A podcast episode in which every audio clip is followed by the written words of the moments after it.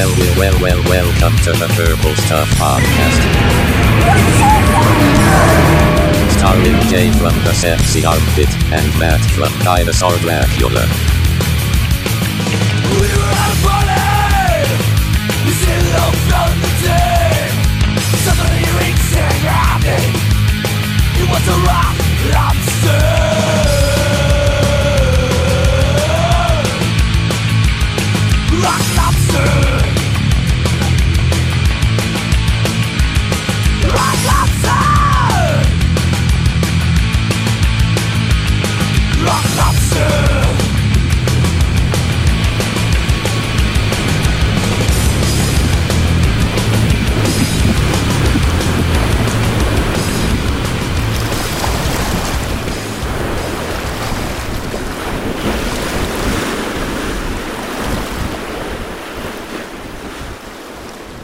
Matt, the ocean covers 71% of the Earth's surface. Does it now? That's a lot, Jay. 97% of the Earth's water is the ocean all around us. It's incredible. 97%. Think of all the weird and scary creatures that are living under the water. Ah, what do you think is the scariest one? Maybe the Kraken. The Kraken is that big giant uh, monster that like eats boats and stuff. Okay, so you're assuming that it's it's a real thing. Yeah, the Kraken was seen off the coast of the Jersey Shore once, but then they found out it was just a floating pile of garbage. what about you? Uh, okay. If I'm, if I'm if I'm keeping it real, the scariest thing in the ocean. Not a big fan of those Portuguese men of war. Oh yeah, That's how you pluralize man of war, right? Men of war. Men of War. Yes. Yeah, uh, Portuguese men of war. yeah. If you get stuck in them, it's like they kind of like eat you, basically. Have you ever been eaten by any kind of like seafaring creature or bitten or anything? Well, I mean, I'm desperately afraid of the ocean, so for that reason, no. I stay away. Therefore, I cannot be bit. Oh, that's that's very smart.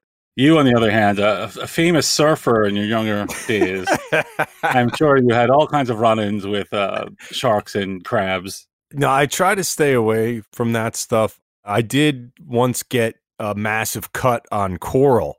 Ooh, you know that shit could kill you. I just was bleeding all the way on the hot sand back to the hotel. It was terrible. So where was this? Like uh, Atlantis, the resort? I mean, not the fictional city.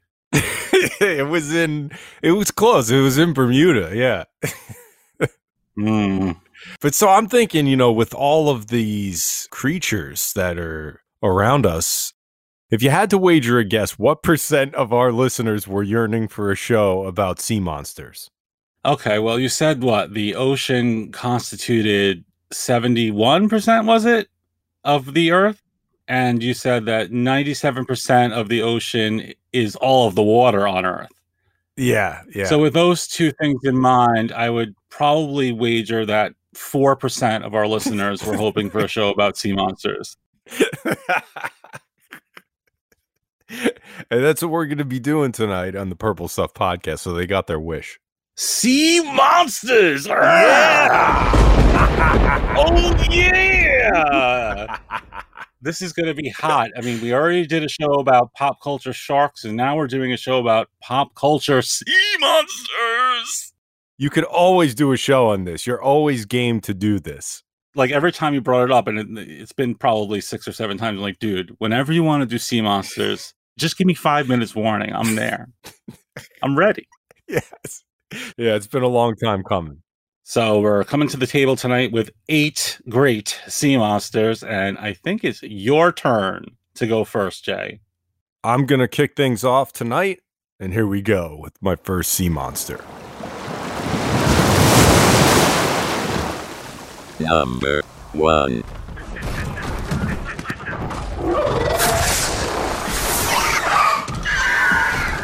From the depths, the scan of the light! Here!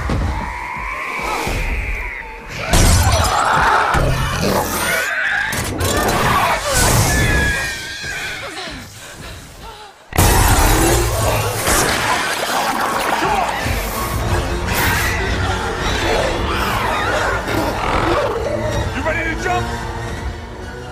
For my first pick tonight, Matt, it's the Trench Monsters from Aquaman the Trench Monsters. Yeah, I know that you actually watched Aquaman, which I'm very proud of you for doing.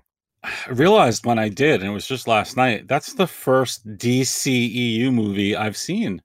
The Trench Monsters first appeared in the pages of DC Comics uh 2011 it was and uh then they made their big movie debut live action in Aquaman and Aquaman was a pretty big movie for DC but the big thing here is that it spurred a possible horror spin-off movie produced by James Wan about these trench monster characters. All right. So I, I do have a question then about that because, yeah, it would have been cool. But I feel like if we're going to lose a few movies in light of the coronavirus, a side movie about the lobster people from Aquaman, probably going to be the first thing on the chopping block. And that's why I could show it some love tonight, just in case that movie never happens. So I'll bet you $5,000 it'll never happen. Oh God. And I'm not saying this to be disparaging. I would love a movie about this trench. Absolutely. So these guys are these like horrific sea creatures that Aquaman has a run in with. The best way I could describe them is that they're like a human sized sea gremlin, but instead of making mischief, they eat people. I think that would be a fair comparison. So these guys, like, there's like thousands of them when they want to uh, pounce on their prey. It's not just one or two. There's like thousands that come. Oh yeah, get you know, it, Yeah. it's over the top. I mean, you really have to suspend your disbelief to see Aquaman and and and what's her name? uh, Mira, Mira. No, Yeah. Mara. Mera. Yeah, Mara. Yeah, bright red hair. yeah, exactly. To escape that many fishmen, come on. I know he was the the the the uncrowned king, but it was hard to buy personally, Jay. They booked him strong, definitely, but Mm-hmm. They put him over. Yeah. Yes. when you think about Aquaman, brought to us by James Wan, who is like the modern director of horror, he's that kind of uh, modern day horror guy. He was responsible for Saw, Insidious, The Conjuring, and now Aquaman. So, I mean, to think that we could potentially see at least something about these trench monsters, which the chances are pretty low, but I do kind of hold out hope for it because I think it's something that'd be really cool to see a horror movie based in the sea, like a Jaws movie, except with these trench monsters. Yeah, no, uh, don't get me wrong. It would be the coolest thing ever. These like cherry flavored mutant anglerfish in their own movie. I'm totally down for it. I do have a question though. They have a pretty n- not very substantial role in the movie. In the comics, like, do you feel like there's enough story for these guys to carry a movie? I don't think there's enough story at all because they're not very good actors. yeah, I mean, they don't speak really. They just kind of like lumber around and eat people. Well, I mean, when you when you find out all the stuff that they have uh, in their repertoire, like let, let's just talk about it here. They have this thing that's called toxic kinesis, which is the ability to spit a chemical from their mouth that can cause paralysis. Shit. Yeah, they have needle point nails that can cut steel. They've got razor sharp teeth that can bite through bones. Their metabolism requires them to consume 20 to 30 times their own weight in food to survive. So that would be like me eating 5,000 pounds of food per meal. Wow. Yeah, that's something to consider. You got to wonder. Maybe they're not eating very often down there in the depths. Yeah. Is there um an action figure form of the trench monster? oh, that's a good question. Um, if there is, I want to own it. Oh, there must not be then, because if there was, you would own it. yeah, I don't think there is. Yeah, that's wild. Yeah, I got to look that up though. I'll be right back. Okay. There's fucking trench monster figure. Son Is, of a is it really? Fuck! Oh, how do I wait, not uh, have this? Hold on a second. I, I, I was like, I was, I thought it was setting you up with a layup right there. I figured That's you what I'm had saying. I'm looking it up. I'm like, what Trench the fuck? monster I, I want this now. Son of a Hold bitch. on, let me see what it looks like. Mattel DC Multiverse Trench Warrior CNC Aquaman movie series collecting something. Oh, you got to put it together with like the pieces from each. Oh, each figure you- oh, you- that's so, Oh, such th- a low move on who made this Yeah. Mattel. Man, because you had to, you had to get all the schmoes just to get your Fishman in order. Yeah, and now like if you go on eBay, they'll probably charge like 150 bucks for it. Yeah, well, I guess you'll find out as soon as we're done recording, won't you? yes.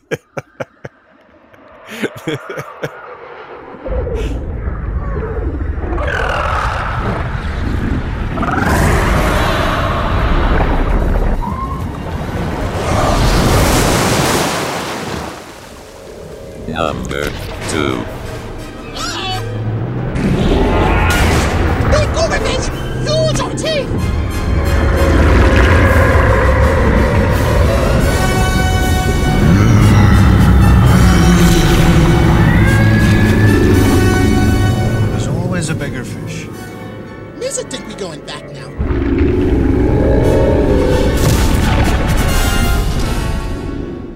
Okay, I'm going to kick things off with a little Star Wars tonight, Jay. All right. My first pick is the Sando Aqua Monster Yes. from Star Wars Episode 1, The Phantom Menace, back in 99. awesome.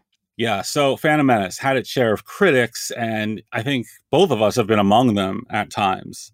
Yeah, I gotta say though, like I was never completely against this film. I always had a good time with it. Of course, there was some stuff that people will complain about it, uh, but I was always kind of like into this movie. When it comes to Star Wars, you're a pretty easy sell in general. yeah, I'm, I'm a little bit more critical than you, I think, in this arena. yeah, But my point was that even the iffier stories in Star Wars, if you want to count the Phantom Menace among them, they always give you something to validate their existence. And for me, if it's the Phantom Menace we're talking, woo, Woo. woo, sorry about that. if we're talking about the Phantom Menace, the one thing I think definitely validates the entire existence of the film is the Sando Aqua monster. okay, I could see that. Yeah, yeah. What is your thoughts about this Leviathan of the Naboo Seas, Jay? you know how we have creatures in life uh, sometimes they're urban legends or these these mythical creatures within the Star Wars universe the Sando monster is this mythical creature a lot of the Naboo citizens don't know if the Sando monster is real or just a myth I see someone's been getting some use out of the Phantom Menace visual dictionary I gave you yes few years ago. but I find that part of it fascinating. I'm also surprised that you didn't go with like either the Colo clawfish or the Opee sea killer. As Qui Gon said, there's always a bigger fish, guy. and if I'm going to pick one, go with the biggest. you want to go with the biggest, but like the Colo the Colo clawfish is kind of like got that like glow in the dark kind of vibe and is really scary looking. But yeah, Sando's the way to go. He's more than two Statue of Liberties tall. Yes, I believe he it, they get as big as 200 meters. I don't know what 200 meters is. I assume it's It's- something like 60 miles long. It's like 656 feet long, I think. That is enormous. The largest predator on Naboo. And aside from the space worm in Empire Strikes Back, I don't know if there's been a larger animal in any Star Wars movie. Yeah, I don't know. I mean, and plus, uh, is there one that's more jacked? Because he, because Sando is. Sando, Yeah. Jacked. Here's the situation Sando Aqua Monster is uh, essentially like Godzilla, but he's got, like you said, this jacked up Brock Lesnar physique. Yeah, he is huge. So if you could picture a cross between Godzilla, Brock, and a tadpole, that is the Sando Aqua Monster. he looks like he, he looks like a swimming T Rex or something like that. Yes, and he's got those glowing red eyes, Jay. Yeah, he does. He does. So in, I don't know how deep you went into this, but like, Oh, There- I went for Jay. Trust me, I went deep. there ain't shit you could tell me about Sando that I haven't heard or read before. there was a cartoon called Forces of Destiny, and I never heard of that cartoon.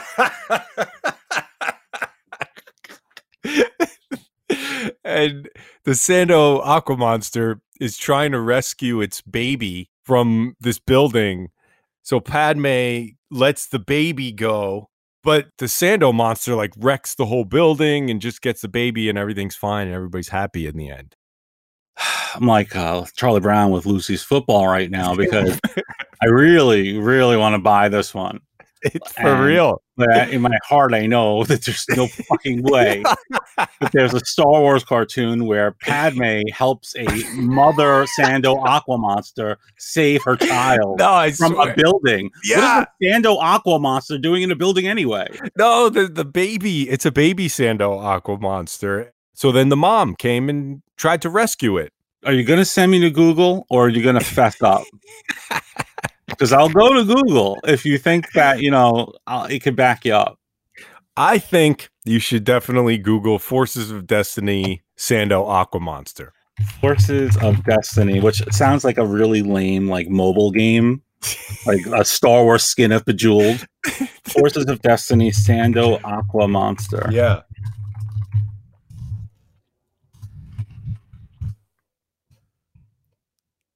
Oh my god! I can't believe in all of your Sando Aqua Monster knowledge that you didn't know about this. The title of the episode is Monster Misunderstanding.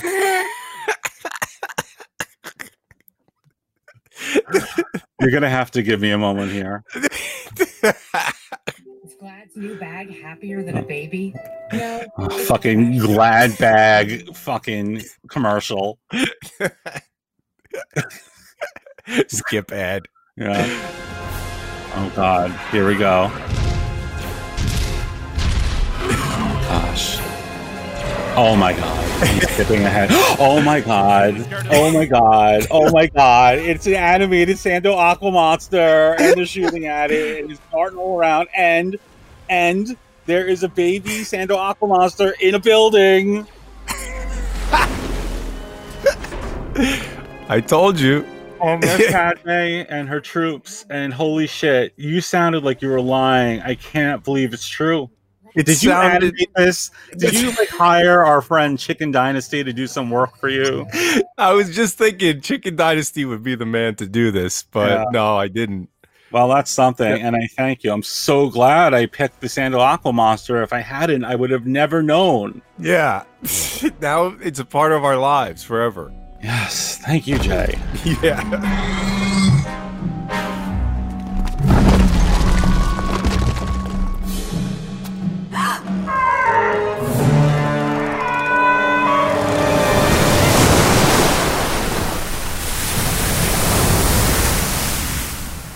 Number 3. Octopus Cove's just below, Mighty Hordak. Contact the Dreadnought and have them clear us to land. I must speak with Octavia immediately.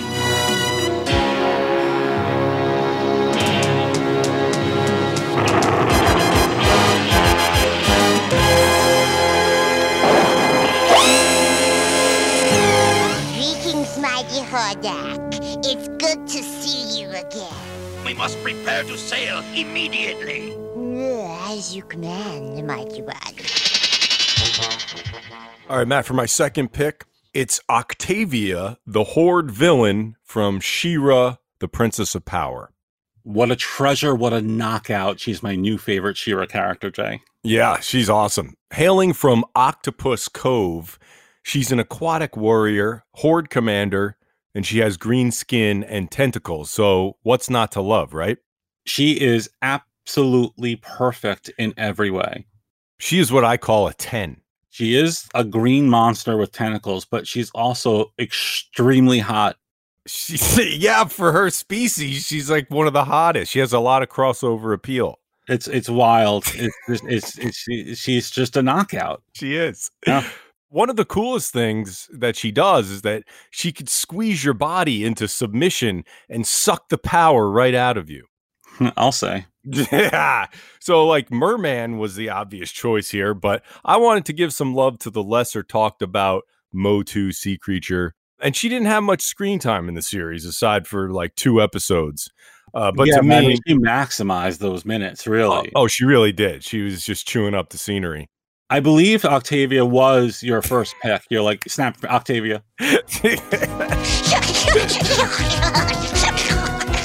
in one of the episodes, she's in a duel. And I realized, you know, that song Moves Like Jagger?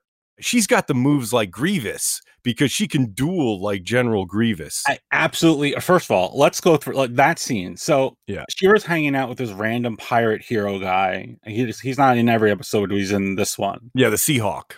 Yeah, Seahawk. Seahawk is going to approach uh, Octavia to have a battle, and he lights up a lightsaber. and then I'm like, oh my god, that's so Star Warsy. And the next thing I know, you got Octavia pulling out four swords like Grievous. Yep. Like, holy shit. She's got tentacles handling all the swords. Yeah, yeah. It's where Lucas got the idea. Yep. What we said so far, it's amazing. We were enthusiastic about it. But here's the brilliant part about Octavia. She's voiced by Melendy Britt, who was also the voice of She-Ra, and she did like 40 other voices for the show. And Wow. I'm- She-Ra and Octavia are the same artist. That's impressive. That's what I'm saying. And like a lot of the actors, they had like four voices, four voice actors who did everybody's voice. You know, it was, it's just incredible to me because they brought such different vibes to the table. She's doing the innocent Adora, the powerful She-Ra, and the slimy, villainous octopus creature, and she sells the shit out of it. yeah, she's got to do that like weird breathing thing. It's like,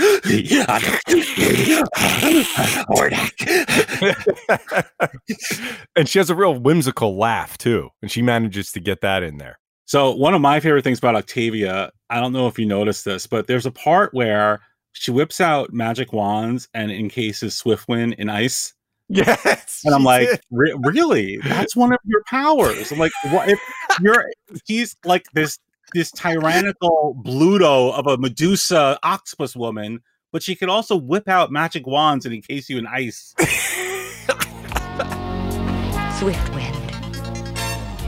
Cold. So cold. Sometimes things were a little arbitrary. That's why I fucking love those old uh, He-Man and She-Ra cartoons because it's, it's basically like if you were a kid and you got the script He-Man and She-Ra, it's like, what what happened next? Oh, uh, let's just turn this octopus into a magician. It was almost like Bob Ross made this cartoon. He's like, let's paint a little ice cube over here. but in this episode, the treasure of the first ones, the one thing I was going to bring up to you is uh, Hordak's Dreadnought, which was basically the USS Flagg, but the Hordak version. It was so out of place because it was so earthly. Yes, yes. It looked like just like uh, the Intrepid, the USS Intrepid. And uh, you're like, this is great because Hordak's face and logo is plastered on everything. He was branding before it was a thing. Yeah, he's very sure to take credit for his work. And if you could do the things he did, like create a fucking battleship in Etheria, Yeah. you would put your face on it too, Jay. Exactly. So She-Ra throws uh like I don't know, she throws like a ship into the sea or she does something where it creates a tidal wave which capsizes this dreadnought. And what happens is inside the ship, Hordak is sitting there and Octavia falls on his lap and it creates this very awkward shot where it looks like she's in his lap and they're it, they're doing like a butt bongo fiesta type thing. It wouldn't have been so bad if they hadn't drawn the crack of her ass in that shot. but you're right. it sounds like perverse, but I mean, it's plain as day. They did have a kind of like a, a weirdly monstrous but flirtatious relationship in a way. Yeah, a little bit of uh, uh, attraction. Yeah. Whew. Yeah, I mean, you cut it with a knife, Jay. I bet Hordak was surprised. what happened? She-Ra happened, you fool. I don't know how, but she's beaten me again. Now get off me!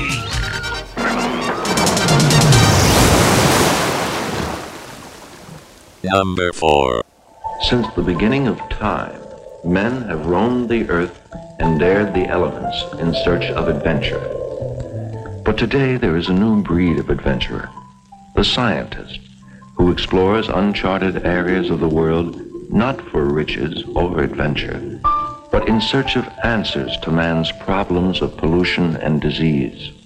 Such a man, on such a quest, leads an ecological expedition to a primitive Latin American fishing community. where they uncover the hideous fruit of atomic radiation in the form of a bizarre legend wrapped in terror and written in blood.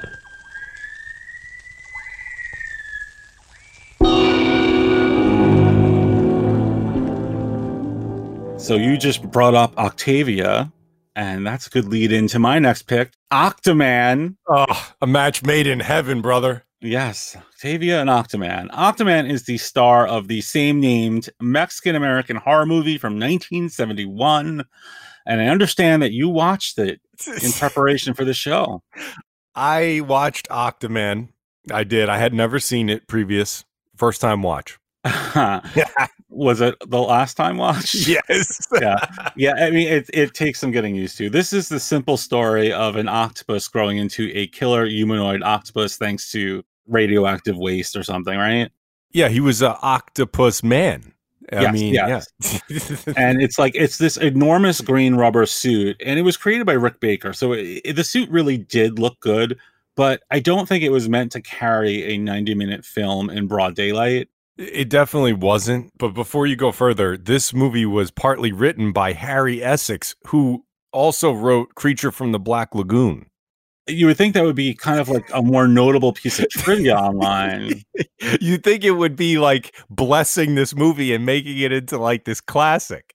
i actually do like the movie it's long and it's definitely slow and there's this whole part where they go into a cave and it's like 20 minutes long and nothing happens Yeah. But if you did like a 30 minute supercut you got something to work with here I, yeah, I could see that.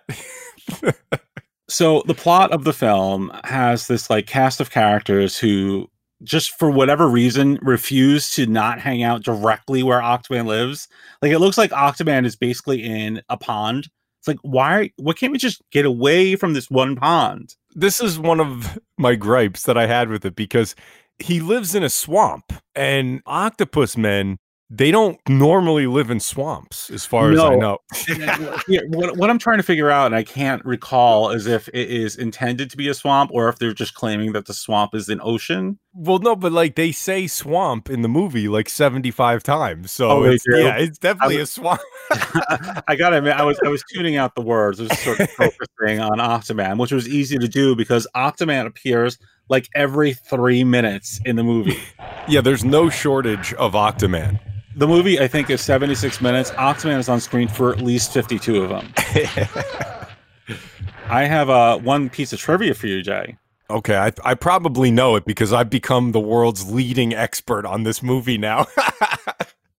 Um, yeah, I mean, if you looked up stuff, I'm going to assume that you found out that Grandpa Fred and Gremlins 2 yes, Yeah, you know, at the start of the film, he's a late night horror host, and he was showing Octaman. He was the, and it was called uh, Revenge of the Octopus People, right? Or Something or it was Revenge or Attack of the Octopus People. yeah, yeah, yeah, Yeah.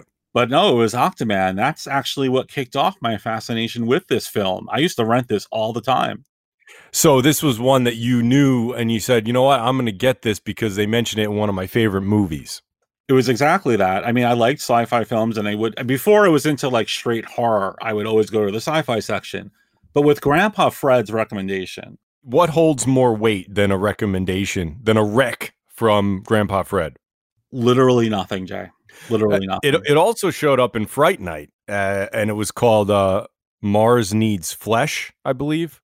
God, so it's almost like the Tarantino fucking fruit fruit box, but there's like this whole genre of Octaman under different name films. and it could be it could be Rick Baker's influence. Who knows? Maybe it's just because he well, was I mean, involved in some way. Yeah, yeah, and just in case we, you know, came off uh, disparaging, we certainly didn't mean to. The suit is great, and it's very Rick Baker style. You, you remember he did a lot of work in Star Wars just Yeah. a few years later, so it almost has the vibe of like something you'd see in the back of the cantina. Totally, it totally has that vibe. Yeah. There's one thing in the movie though that when you see the baby Octaman, uh, Mm. and it's like it, it, it kind of looks like like a rubber toy that you would see at the bottom shelf at Kiddie City. It is absolutely one of those spray painted squid you would get from like the New York Aquarium on a class trip. And like- did you notice that like it chirps? I was gonna say it like snor- uh, the baby purr. It purrs. Yeah.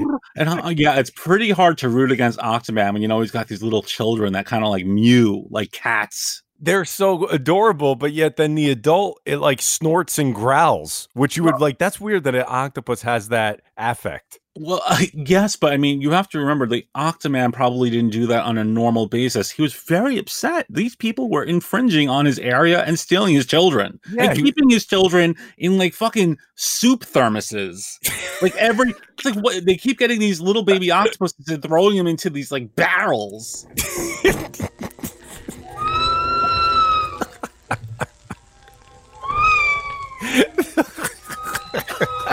I'm sorry, but I mean, it, it, pissed me off. They were being infringed upon, and this was their area. That swamp was their town. it's not the octopus's fault that the uh, humans were dumping waste or or giving off radiation or whatever they were doing that caused it to mutate.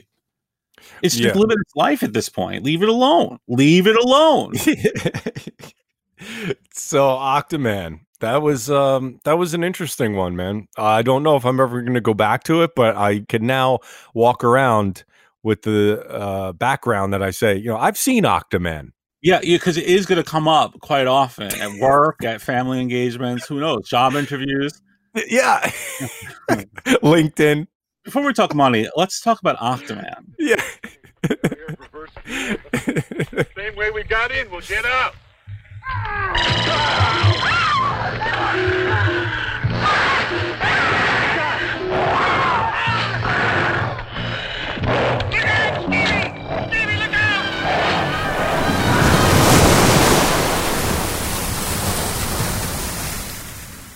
Number 5.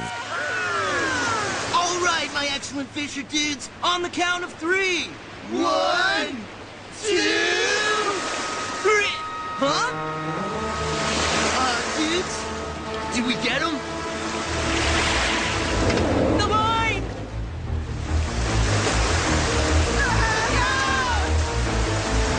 Whoa! Oh, not the boat! Not the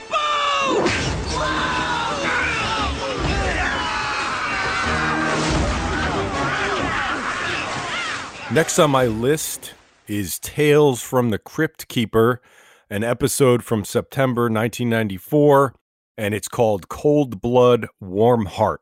Ah, yeah. I watched this. It was good. Good stuff. Yeah. So the animated kids version of the adult HBO program, Tales from the Crypt, it was toned down, of course, because the original show had a lot of gore and nudity and violence and stuff like that. So it's kind of unprecedented before that to see horror genre moving to kids Saturday morning ABC TV. Yeah, I mean, if we're talking about, I mean, real literal horror stuff, I might have been the first. Yeah, and and even if it wasn't like the first, it was like probably the last. Hmm. no, no, we're, we're much more sensitive about that kind of stuff now. But yeah, back in whenever this came out, what was it, like 93? You could still get away with it. Yeah, and I think it's a cool concept. I'd love to see that come back. Like if we can get a cartoon about Annabelle, I'm all for it. But uh, in this case, the premise of the show is that a man and a woman find that they have a lot in common while investigating rumors of a monster in a lake. Oh boy. I beware the twist ending in this one. Yeah. So basically, I'll paint the picture for you real quick. There's some guys fishing in a boat. The guy reels something in, turns out to be some kind of sea monster. Yep. He he gets pulled overboard. They don't make it blatant, but the sea monster seems to have killed the guy who was fishing. so that Yeah, was pretty that- big too. I did notice there there are portions of uh, Tales from the Crypt Keeper where you know the bad thing happened, but they kind of gloss over it. yeah, like- and- or you know, just put a little musical, uh, happy music over it. No one will know what would happen there. yeah, it's like the smart kids knew that that guy died. Yeah. I mean, later there's a part where there is clearly nudity on screen, but they like don't show the crotch. yeah, I'm exactly. like, I'm like, they have to be nude. the sheriff's office called a press conference at their town hall, and there was this legendary fisherman, and his name is Mac Riker, who is basically their version of Quint from Jaws. Oh, please. I Yeah. mean, uh, the only difference between Quint and this guy are the, the name and, and maybe the fact that this guy's animated, but they were the same character. Yeah, and he wasn't drinking the Narragansett lager. Yeah, but like you said, the smart kids knew that he was. Yeah. so this guy vowed to kill this uh, monster. And one thing leads to another. There's a girl that believes that this monster could be an injured whale or a dolphin. So then some random dude, this rando, starts talking to the girl. And he says, Hey, listen, let's go out and investigate. I got a boat. The relationship came out of nowhere. In fact, it was so sudden that I actually, until just now, meaning like 15 seconds ago, thought I had like left the room and missed the scene. Because all of a That's sudden, what this guy's this guy's in the show. I'm like, huh, what's I- this? I had to watch it a few times because I'm like, wow, what's happening? So they go out on the boat. and what happens is they find nothing. So later on, she sneaks onto Mac Riker's boat, the the Quint guy. Right, because the Quint's going out to kill the thing, and she's like, uh uh not going to kill this creature. Exactly. This is where we see the monster come up on Quint's boat. It was kind of scary, the monster, I think. It was like a, a chubby creature from the Black Lagoon. Yeah, I mean, he's a little scarier than Octaman, I think. Uh, he's sleeker than Octaman. the the Quint guy's trying to wrangle him up, and the girl falls overboard. Okay, so then the sea monster morphs into a human, and it turns out to be the random guy who was hitting on the girl before. This probably makes no sense to anybody right now. I mean, I saw the episode and it doesn't make sense to me. So then another sea monster pops out of the water and starts terrorizing those guys, and I'm like, who booked this shit?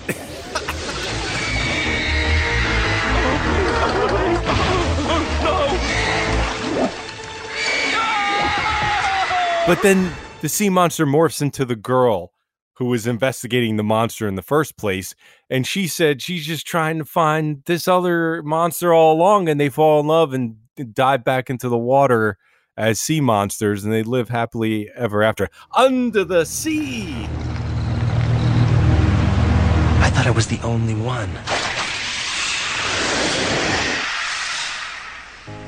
So did I. That's why when I heard, I had to come. To find you. To be with you. Where you belong. It was wild. Uh, it, it was, I guess, a love story about two sea monsters who morph into people and didn't know that there was another one of their kind out there. You're laughing, but that's the summary. It's almost like so crazy to think that you could, in 1994, turn on cartoons at 10 a.m. and see this. By today's standards, you can't put this on TV for Saturday morning cartoons. No, it, I mean it's a, uh, thematically a bit extreme, but yes, I mean it's it's a sweet enough story though. I mean they, these they're lovebirds, these fish people. well, we'll let the listeners be judges if they want to go watch it. There's like seven different versions on YouTube.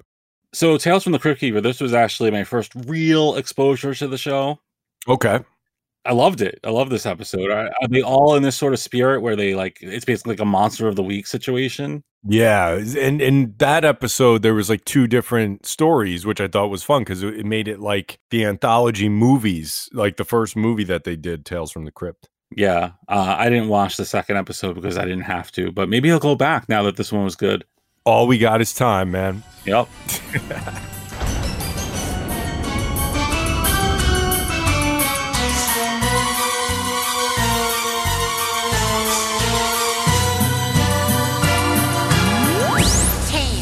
Tales from the Crypt Keeper.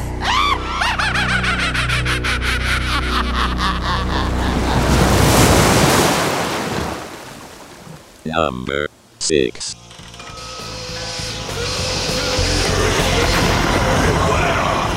Let me out! Let me out! Once on Earth with his lightning fast speed, those stupid rangers will never catch him! That's the whole idea! Go get him, Sharky! I'm here, Power Rangers! come out, come out, wherever you are! wow! Time for a little fishing expedition! So I guess we have a recurring gag of talking about old Power Rangers episodes on this podcast, despite the fact that neither of us were really like crazy into the show. I think I'm more into the show now that you've gotten me into it. I don't think I really appreciated it until we had to like fill slots on our monster themed episodes. It's so much fun. Yeah, it really is. And and that's uh, my introduction to Slippery Shark, All right. one of Rita's creatures from I believe the first season. Not one of the most effective ones, but uh, for a show about sea monsters, I think he fits well enough. Yeah, this was also from 1994. It was a very good year. It, oh man, can you believe that we got those those twin fish people from the Tales from the Crypt Keeper show and Slippery Shark? Wow, It's amazing. crazy. Yeah. Uh, how can I describe him? He's basically like a um, he's a hammerhead shark, so his eyes are like on the sides of his head. Yeah. And if you can picture like a street shark that didn't hit the gym, that's basically Slippery Shark. He looks very surprised at all times, like he just got his bill from all his dental work. He does look very surprised, and the teeth the, and the teeth were a horror show. Let's be real. Yeah. So this guy, it's like for a shark, he's got kind of weird powers. Like at the start of the episode, he makes Jason and Tommy hate each other. hmm He does. And, and I mean, I don't know how you felt about the whole subplot, but watching the red and green rangers at each other's throats, it tickled me, Jay. What are you talking about? If it weren't for me, you'd be history. Man, that's so typical. You think everyone else in the world is helpless but you. Not everyone, but in your case, what's that supposed to mean? Figure it out. You know what? I'm getting real tired of you acting like you're better than everyone else. And I'm sick of taking orders from you. If you don't like to take a hike, the Power Rangers were doing just fine before you showed up. yeah, I mean, you didn't want them to fight, but you knew it wasn't going to last. Well, I, I know you're you did probably didn't follow Power Rangers very closely back then, but I thought the Red Ranger totally had a point. Like the Green Ranger came in from out of nowhere and stole Yeah. all of his glow. It Yeah. was like it was like when Sean went heel and Brett standing there like, I'm supposed to hate America. Now what? you know, I, I remember. Yeah, he was the hot shot. Yeah, yeah. So he got totally uh, uh replaced, sort of. So I think there was some truth behind the Red Rangers hate that episode. Yeah, I could see that. I could definitely see that. There was there was some animosity going on. Exactly. But uh, Yeah. getting back to our shark pal, let's let's go through his powers. He could bury himself underground so that only his fin was visible, and then he'd like plow through everyone like a lawnmower. Yeah, so basically he burrowed underground. He didn't swim. He didn't swim, uh, and there's also no. I don't even think anyone drinks water in this. no, there was so- not a drop of liquid in the entire Yeah, show. so on a, a list about sea monsters, I'm I guess what was it? I'm two for three so far. I said I, I was thinking like yeah I guess he he was using this uh, term loosely when he was saying uh, sea creature uh, slippery shark. I'll be honest. I picked Slippery Shark before I'd seen the episode, so I put it on in prep for the show. I'm like, well, I mean, a Slippery Shark from Power Rangers, that's got to be worth talking about. Oh yeah, And I, uh, it finishes up. Jason and Tommy make up. The shark is dead, and I'm sitting there. I'm like, holy shit! There wasn't a fucking drop of water in there. yeah, there was that. When they were in the big fight scene, you would think like, all right, maybe now they're gonna go to like the beach or something, right? But no, they were like in this like wooded area from some like fairy tale, and all this shark is doing, he's like hopping around, and every time he hopped into the air, he was like prancing. And he pranced and then disappeared into nothing and then came back and rematerialized. He was so quick that he could do that, and yeah, that was one of his powers. That he was super fast. He was like Nightcrawler from X Men, but like the Broadway version. a little bit, yeah. I buy that. Did you mention at the top the name of the episode? Finn something Uh, something. yeah, fin. on fins and needles. Oh my god! Somebody earned their money it. with that one. I love it. So you mentioned the battle when he's like kind of like hopping around and doing his thing. After they're trading punches for a minute or two, the Rangers try to do that thing where they merge five different weapons into that power blaster. yes. But it like takes them five minutes to narrate it. Yeah. Like Rita's left there watching for them, which is like, I see what's going on here. Fuck this. And she like, you know, does her thing and makes the monster grow.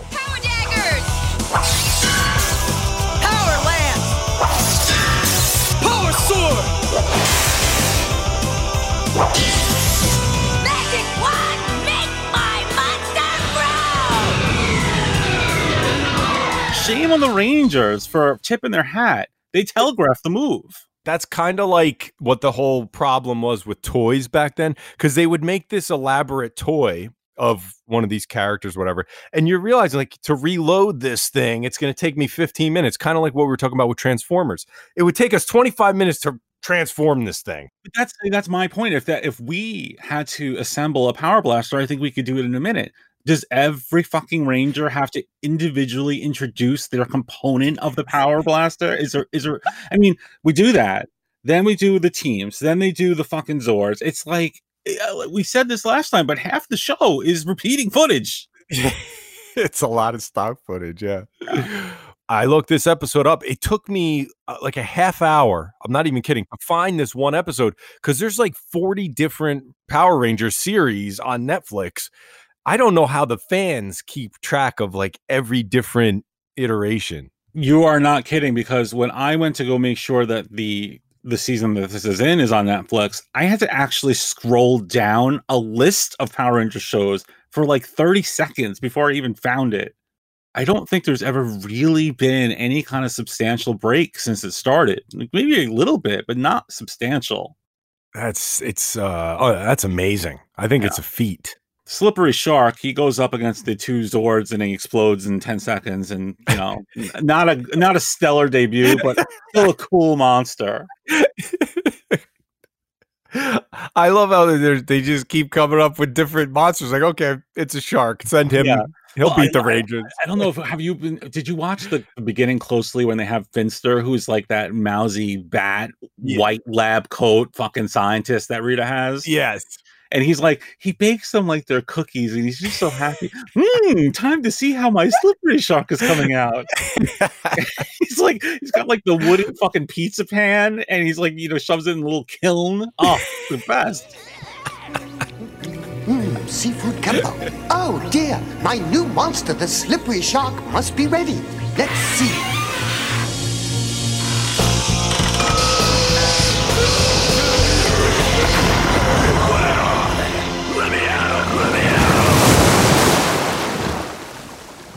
Number 7. You got a tiger by the tail. Hold on, tiger sharks. Tiger sharks. Look for a spaceship with a sail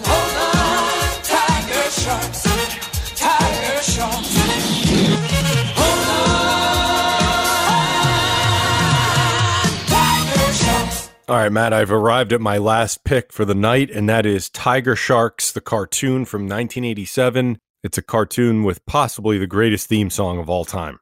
It's a banger. so, this is a cartoon from Rankin Bass, the legendary production studio behind the stop motion Book of Shadows Blair Witch 2. Stop it. it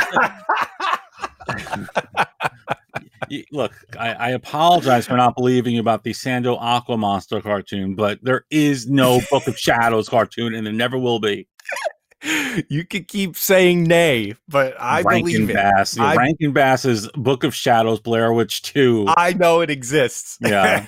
so, so Tiger Sharks were awesome. They were the uh, successor to Thundercats and Silverhawks, but rather than cats and birds, they transformed into heroic sea creatures when they took a dip into a fish tank.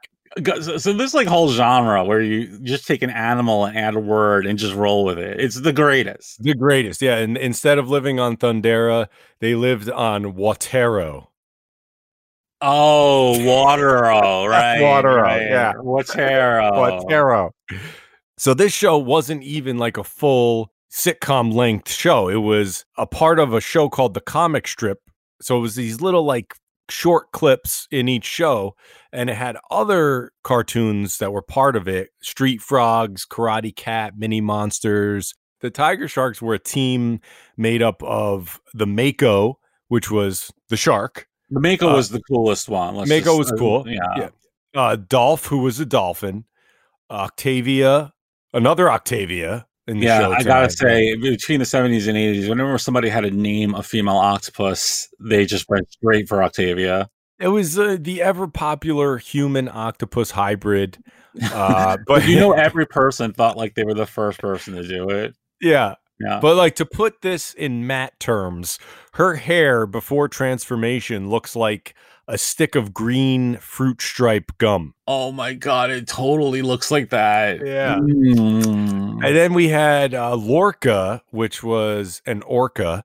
And then we have Bronk the seahorse, Angel the angelfish, and Gup the pet dog, which was actually a Jesus seal. fucking Christ, how many tiger sharks were there? Well, I didn't get to the best one. We had Walro. Walro was a human walrus hybrid, and we could do a whole show on the human walrus hybrids of pop culture because we had Walrus Man from Star Wars, we had the Tuska Warrior from the Thundercats. The list goes on and on. But in this We had show, Tusk, the Yeah. movie Tusk. Tusk, yeah. The Wilford Brimley style mechanic in this show. He was the guy, the brains behind this fish tank that they all jumped into and transformed into the tiger sharks. Okay, so I'm just so confused. All right, is Tiger Sharks just a generic name, or were they like supposed to be Tiger Shark slash Walrus, Tiger Shark slash Mako? No, it, I guess Tiger Shark was just kind of like the name that they came up with for it instead of like Thundercats. Gotcha. Okay. Yeah. Following you now. The guy who voiced Walro, interestingly enough, was the guy who voiced Mumm-Ra and Jaga from Thundercats, and he also he also was the voice of Megatron in some of the uh, children's read-along books. I mean, eh, you think one, that's on IMDb. Where are you getting this information? I just did a lot of research, but that's not even the best part. The guy who voiced Walro was selected from hundreds of actors in 1994 as the voice of Pope John Paul II on an audio tape of a book called Crossing the Threshold of Hope. All right, so let me see if I have it right. The guy who voiced the Walrus also voiced Mumm-Ra, and he also voiced the Pope.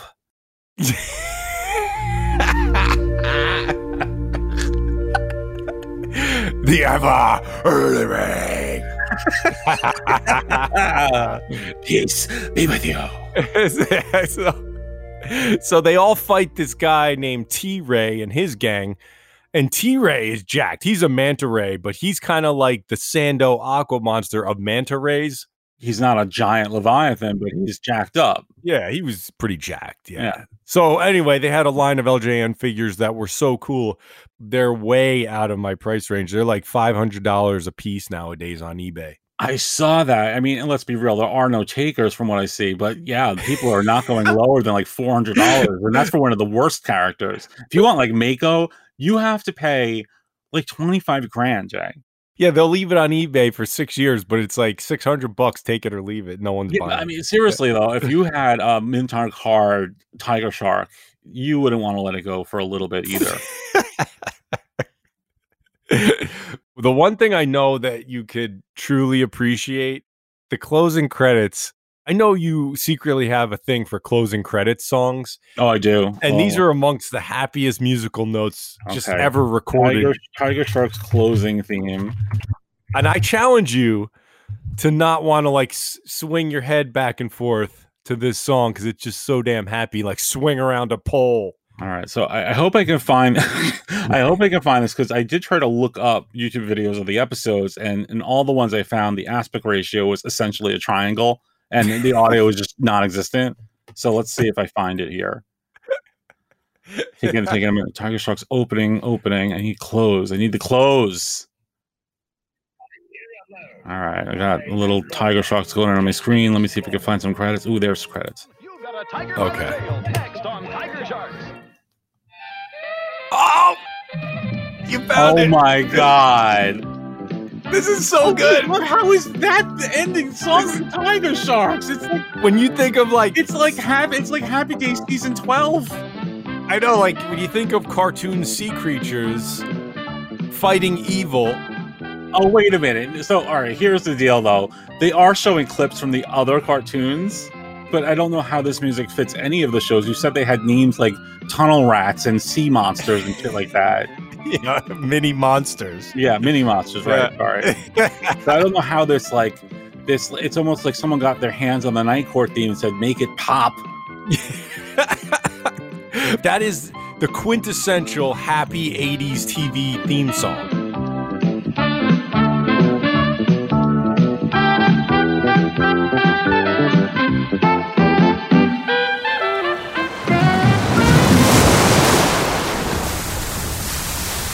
Number 8. Well, listen, I don't care how many wrestlers you send to me. Every time you send them in that ring, I'll destroy them. Because I've got one goal. And that goal is you, Hogan. And there'll be no running away from me. Because when I land on you, brother, that'll be the end of your days. All right, uh, you've got to stand in line, my friend. I hate to bring that up and be the devil's advocate, but a lot of people would like a shot at Hulk Hogan. And Jimmy Hart, nobody knows that any better than you. Hulkster, the time is ticking away. Sooner or later, it's you and the Loch Ness. It's all over, baby. Okay, my last pick is a stretch, but hear me out, Jay. Oh God. we did the show about pop culture sharks, and I brought up the shark from World Championship Wrestling. Yeah. And you know, you let me get away with that. so, as you know, the shark was part of the Dungeon of Doom, a stable of monster themed wrestlers who all wanted to kill Hulk Hogan. Which you have an affinity for. I do. And today I'm going to bring up another monster from the Dungeon of Doom. Oh my god. Loch Ness. oh my god. A wrestler who is almost literally meant to be the Loch Ness monster. He resembles the Loch Ness monster for sure. he was portrayed by a guy named Martin Ruane. Uh, I don't know how to pronounce his last name, but he's best known as the English wrestler Giant Haystacks. Yes. You probably were at least familiar with a little bit of Giant Haystacks here and there. Yeah. Build height, 6'11, but his build weight was close to 700 pounds. This was an enormous man. Absolutely enormous. Yep. 1996, he lands at WCW. He is like really getting old at this point. So this is his, his last run. And he couldn't do much by then. So I don't know if you watched any of his matches, but it was basically like the good guy would try to punch him for five minutes and not really do anything. And then Loch Ness would shove him down once, jump on him, and then it would be over. Yeah, there wasn't a lot of uh, wrestling action going on. Threw him off and he hit very hard. Here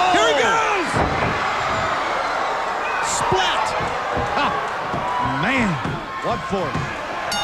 Ladies and gentlemen, the winner of the What match, force? Loch Ness. But I mean, I loved those kind of wrestlers. I've always been a fan of the big monsters, and Yeah. this was like one of the biggest ever. Yeah, that that's your thing. You've always loved that. Yeah, um, they actually brought him in to feud with Hulk Hogan, but apparently the story was that he, Loch Ness got cancer and he was forced into retirement early.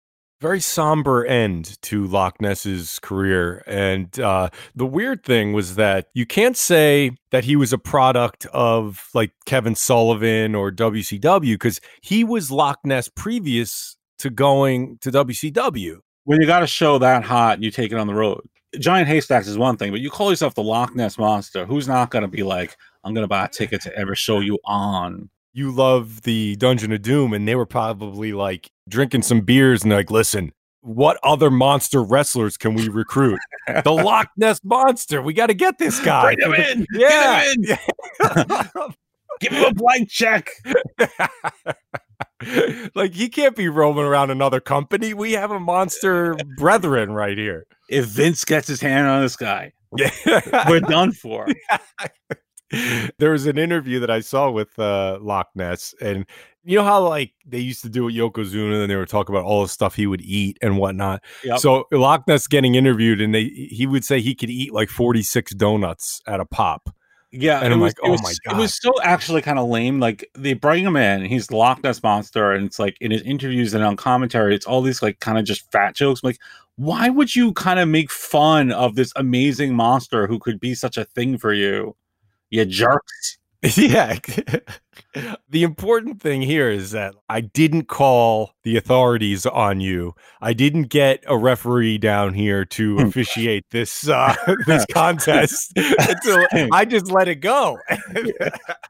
when I sent you my list, I knew there's a certain delayed reaction I get from you when I know something's upset you. It's like a very specific two minutes and 30 seconds, something in that area. And I got it when I said I was bringing up Loch Ness.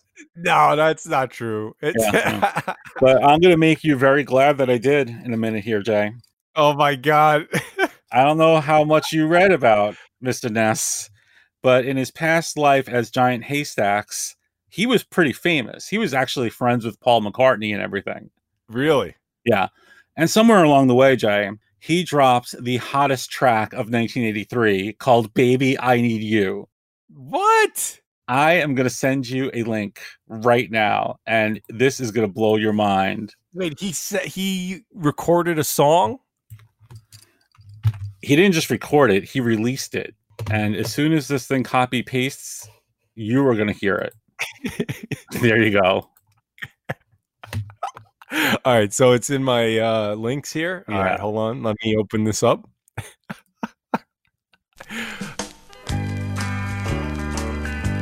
oh my god. Yep, I wasn't setting you up. I'm for real here. Baby, I Need You by Giant Haystacks, the largest recording artist in the oh world. Oh my god. I can't believe what I'm hearing right now. That's the funny thing. Not only did he make a song, he did it well. It's good. This is amazing. Tell me you couldn't see that playing over like a drug montage in Trainspotting. Why did he become a wrestler? This is his true calling. Exactly. How do you start your career up at top of the mountain, making the best tracks that pop music had ever known, and end losing to freaking Paul Wight on the way out of WCW in 1996? what happened? Uh, as I'm looking in the comments on YouTube, I'm shocked. This is good. I've been a wrestling fan my whole life. I just found out about this. Amazing. Freaking amazing. To be fair, all three of those comments were from me, but yeah. oh, this is great. It is. Loch Ness, baby. oh, man. Awesome. I hear you calling. Be careful, my darling. As I decline into the ring.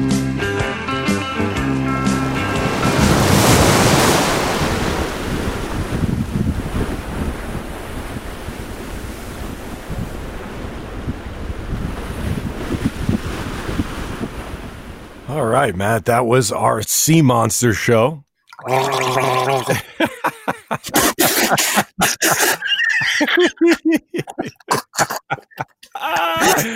oh man. Well, I just spit all over the computer. Oh. As the PC short circuits.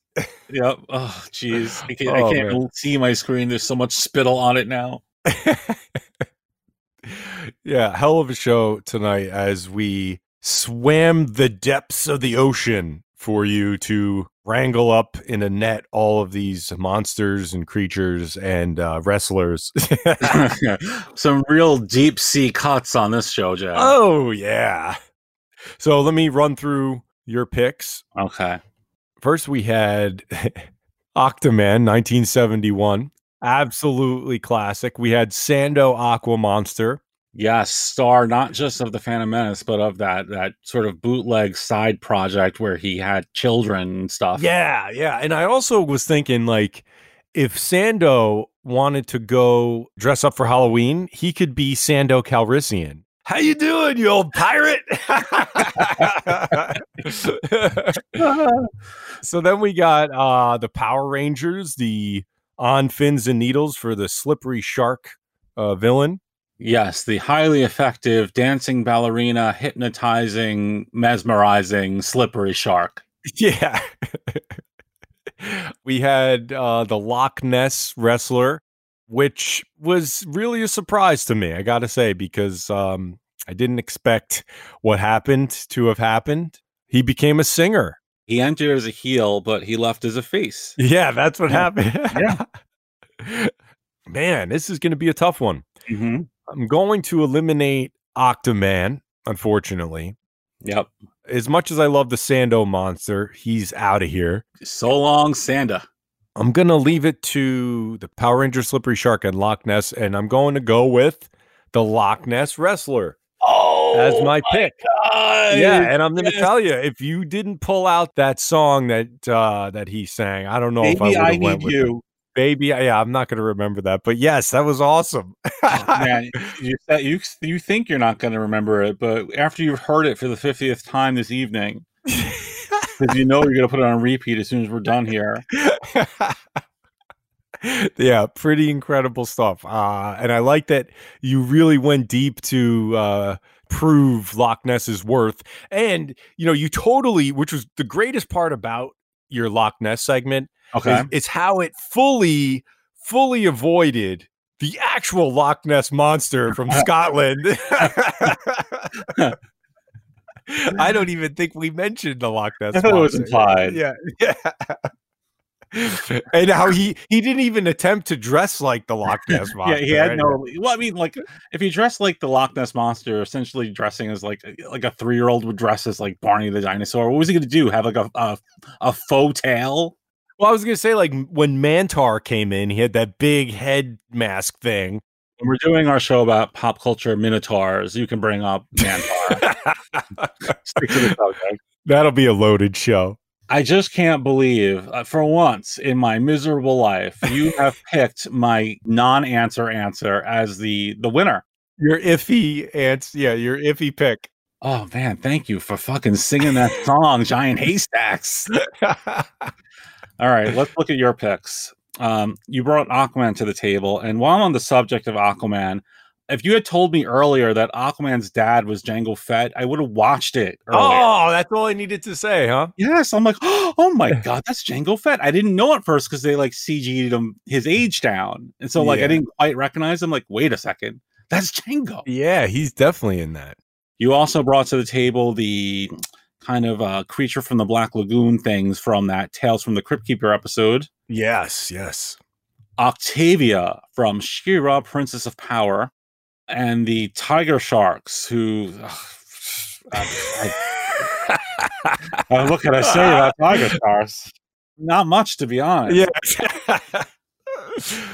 So it won't be them, but let's see from the other three. Mm, okay. Oh, oh.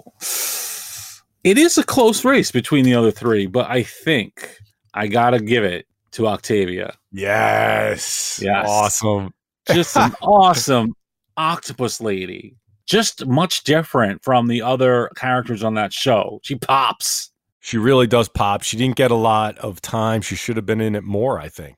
the thing is, once you put Octavia in a scene, the show becomes about Octavia. So you can't afford to have her in every episode. It's Yeah. She-Ra. It's it's not it's not Octavia, Princess of Power. She just naturally steals the spotlight. Exactly. And, and Yeah. Adora was not going to have that.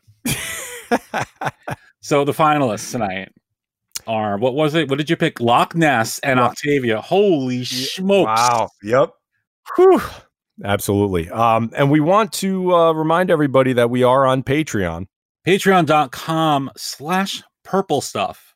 And yeah, we want to thank you guys so much uh, for for doing that and supporting the show. You guys are awesome. And if you get the chance, if you want to leave us like a positive review or something, that'd be awesome on iTunes. Maybe five stars. Maybe six, maybe Six. six if you can Give figure us- out how. Just keep clicking it until it gets even bigger. yeah, thank you guys so much. And we appreciate you listening. You guys are the best. I agree on every point, Jay. so thanks. It's been a great Purple Stuff podcast. I am Jay from the Sexy Armpit. I am Matt from Dinosaur Dracula. Can you do that that uh, voice again with the water and all that?